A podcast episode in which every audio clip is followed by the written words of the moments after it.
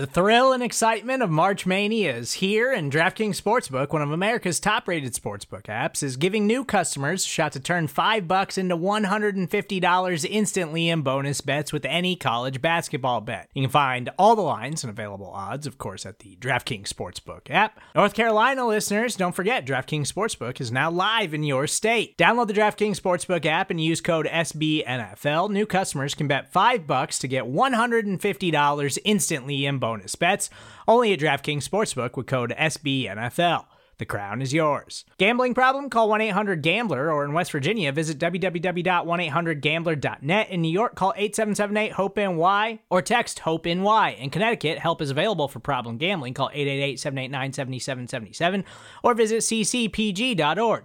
Please play responsibly on behalf of Boot Hill Casino and Resort 21 Plus, age varies by jurisdiction, void in Ontario. Bonus bets expire 168 hours after issuance. See DKNG.com slash B ball for eligibility, deposit restrictions, terms, and responsible gaming resources.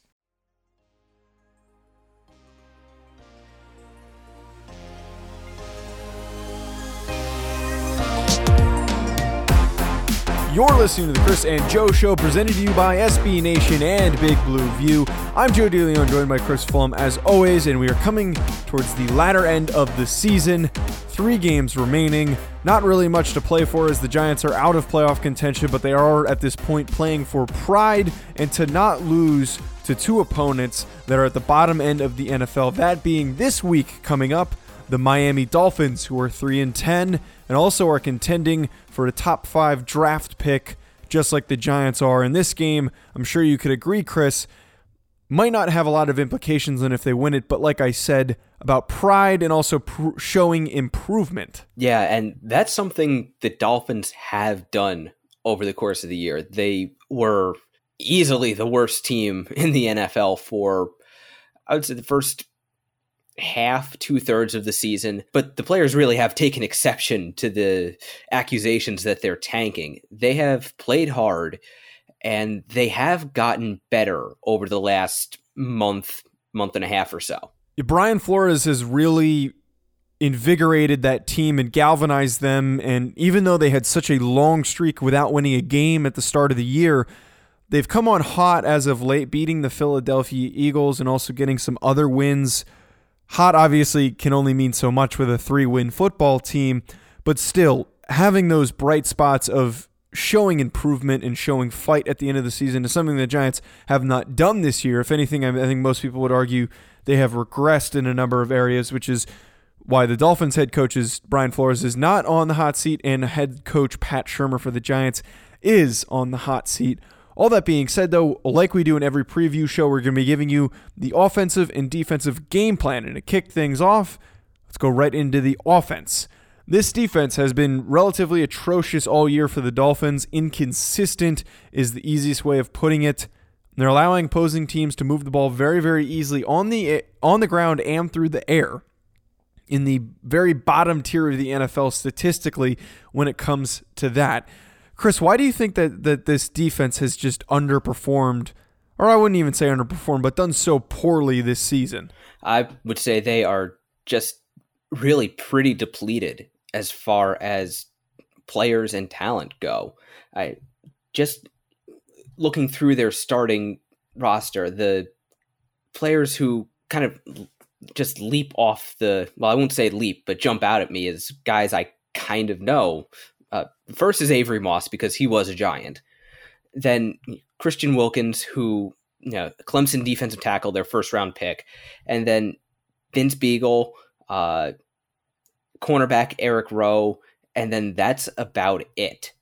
They don't really have much in the way of good impact players on that defense, and I I think they're just at a talent disparity. Yeah, depleted. It really is a good way of putting it. But I also, uh, it seems like this defense is so similar to the way the Giants' defense is right now, just in the sense that they're very, very young. They don't have any major playmakers, and it's just filled across the board with these younger quality guys that were drafted in the first round are relatively high and are still developing and learning. Well, whether that's Raekwon McMillan, Christian Wilkins, like you said, and Charles Harris. All three of those guys were drafted high, and they have a lot of um, positivity towards them and, they, and they, they, they think very highly of those players, but still young and developing, which which we've seen from the Giants is, is good proof that if a, a, a defense is young and developing, they're going to struggle. They're going to have a lot of issues, making it a good opportunity for the Giants to put up a lot of points and hopefully a lot of yards this game.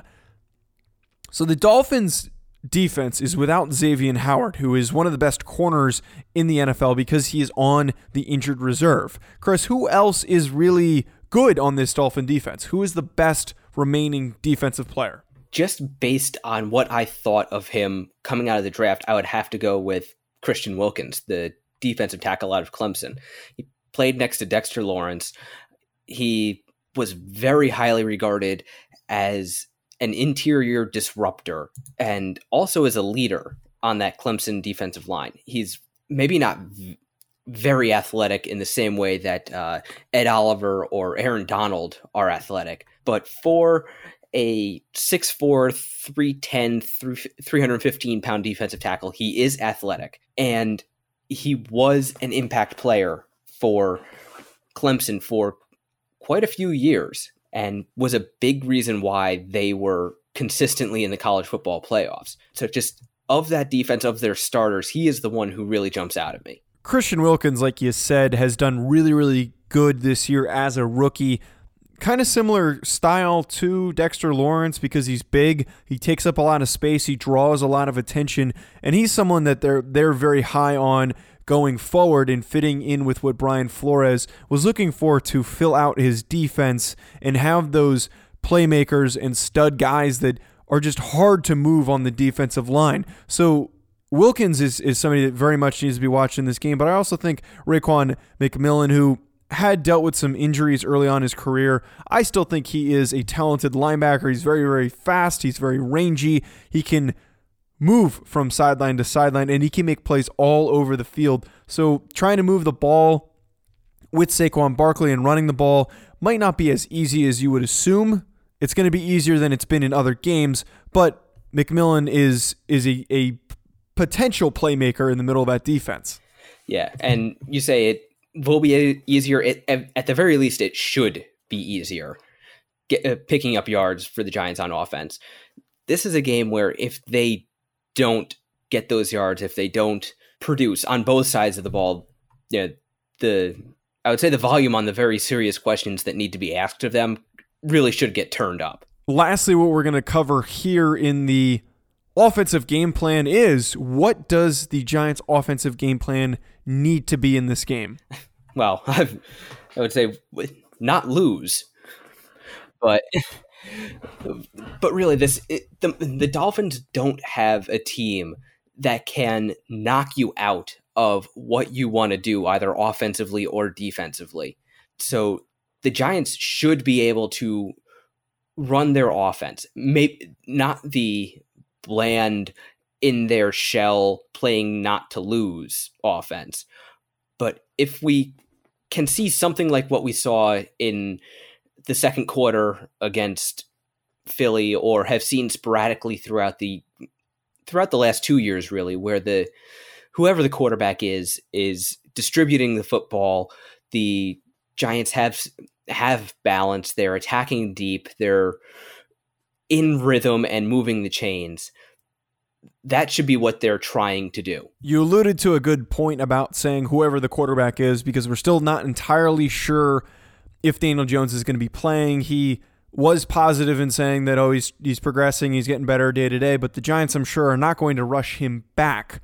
That being said though, in agreement with what you had touched on is that this Dolphins defense as a collective whole is not very very good. It's probably one of the worst that they're going to be facing as a whole this season and what we've seen from the Giants when they play really bad defenses. For example, the Lions, for example, the Jets they throw the ball really, really well against those teams with bad secondaries. They weren't able to run the ball against the Jets, but they'll have a little bit of an easier time doing that. There's a very high potential for the Giants to put up a lot of points offensively in this game.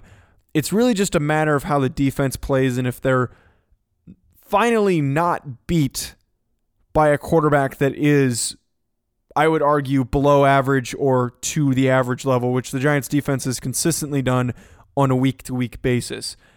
The one thing though I do notice from this this Dolphins defense is that they're very very vulnerable to deep passes. If if you can stretch the field with your playmakers, those guys are going to be open. If you can cre- create some confusion for those young guys on defense, Darius Slayton is in a potential perfect opportunity to have another big game like he had a big half against the Eagles. So be on the lookout for him to catch a lot of deep passes, take a lot of go routes, try and stretch the field with him, and get him hopefully another score or two. Yeah, and this also should be a game where the Giants quarterback should not be under duress. The Dolphins only have 17 sacks on the season. They are really not pressuring the passer all that often, and they're finishing even less. So, whoever the quarterback is, if it's Daniel Jones, if it's Eli Manning, they should at least have the time to go through their progressions and find those opportunities to, as you said, attack deep, hit the deep passes, and put up points. Yeah, the offensive line situation was a little bit better with Eli Manning in command, and they were able to keep him upright for the first half, not so much in the second half. Be a lot easier against a Dolphins defense that doesn't really have an established pass rush. Up next, we're going to, going to discuss the defensive game plan, but before we do that, we're going to take a very short commercial break. So, in terms of this offense for the Dolphins, they're also a bit underwhelming. Nothing really that strikes you or really entices you in thinking, wow, they've got a lot of talent at this position or the other. It's pretty average across the board, and it starts off with their quarterback, who is, I would argue, below average. What do you think that the Giants should expect from Mr. Ryan Fitzpatrick? Well, a great beard to start with. But on the field, you're right. Ryan Fitzpatrick, just as a starting quarterback, is below average.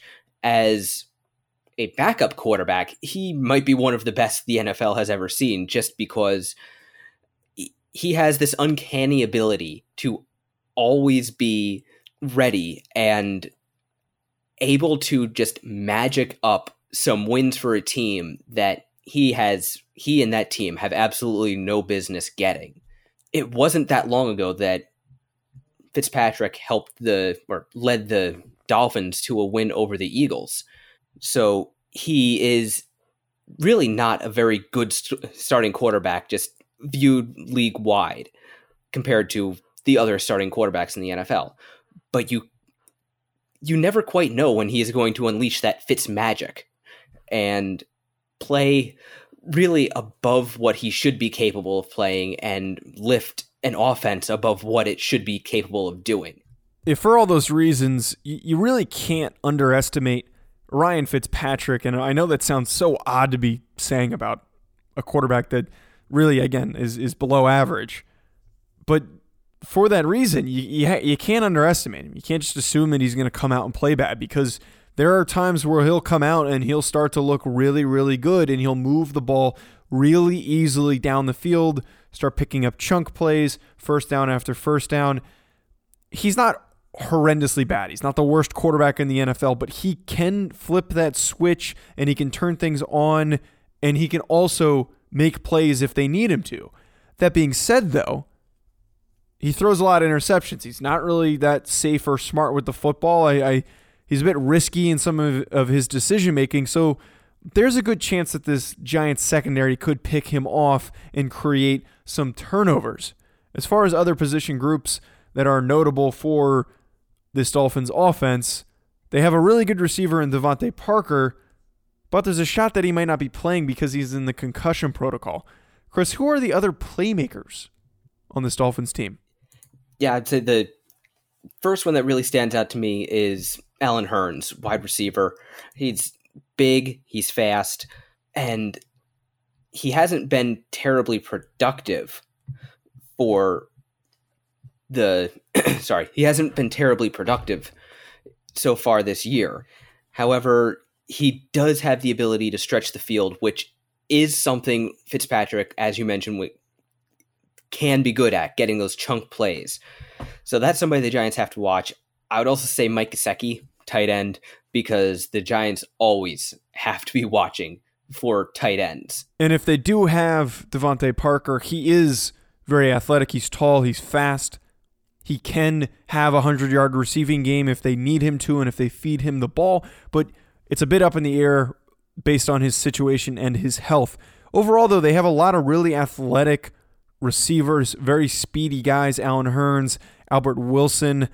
Both of those guys are very, very fast. And then also Mike Gesicki, who is one of the faster tight ends and also had a really good combine uh, performance and had a really good 40 time at the combine. So you know that athleticism is there. So out of those few guys that we named, they do have an athletic bunch that can make big plays. To cap things off here, Chris, what do you think needs to be the Giants' defensive game plan if they want to win? Get pressure on Ryan Fitzpatrick.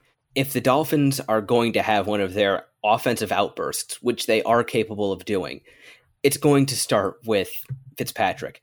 But their offensive line is very not good. You know, for all the complaints and worries about the Giants' offensive line, the Dolphins are worse. They have easily the worst pass block win rate per ESPN in the NFL. They're only holding up for two and a half seconds on just over 40% of their dropbacks this is one game where the Giants should be able to get pressure with their front four. And if they can do that, that will take a ton of pressure off of their secondary. If they can leave seven in coverage and either force Fitzpatrick to make a mistake or throw the ball away or anything like that, that is what they should be trying to do the big key here, what you pointed out, was how bad their offensive line is. Now, it's a, it's a young group. There's a lot of young players on that offensive line, some of which they're still developing, some of which are probably lost causes after trading Laremy Tunsil. They haven't had very good protection from that offensive line from whoever was starting, whether it was Josh Rosen or Ryan Fitzpatrick. So when you have a lot of young players on an offensive line that are struggling, that means you confuse the hell out of them, and that helps you create pressure. So showing varying blitz looks and also pulling away, pulling out instead of actually blitzing, um, sending from opposite gaps, just putting out a lot of looks that require too much c- communication because they don't really have a veteran out there that can stabilize and, and correct and fix that communication that easily. There's a reason why opposing teams are creating so much pressure against them is because the communication for them has been so poor and that they can't really fix any issues when there is pressure coming. So, doing what James Bettcher does best, which is dialing up pressure, creating problems for opposing offensive lines, which has worked a little bit more over the past few weeks with Marcus Golden and Lorenzo Carter. That being said, from the defensive game plan, that is going to be it from us. Thank you for tuning in. As always, be sure to subscribe, rate, and review wherever you're listening to us. And also, be sure to follow us on social media at Big Blue View. And also follow Chris and I. You can follow me at Joe DeLeone. That's spelled D E L E O N E. And also follow Chris at Raptor MKII. Be sure to reach out to us on social media if you ever have any questions or thoughts that you want to ask us about or tell us about anything, feel free to reach out to us. We will definitely get back to you, whether it is on the podcast or if it is on social media. Thank you for tuning in, everyone, and have a wonderful rest of your day.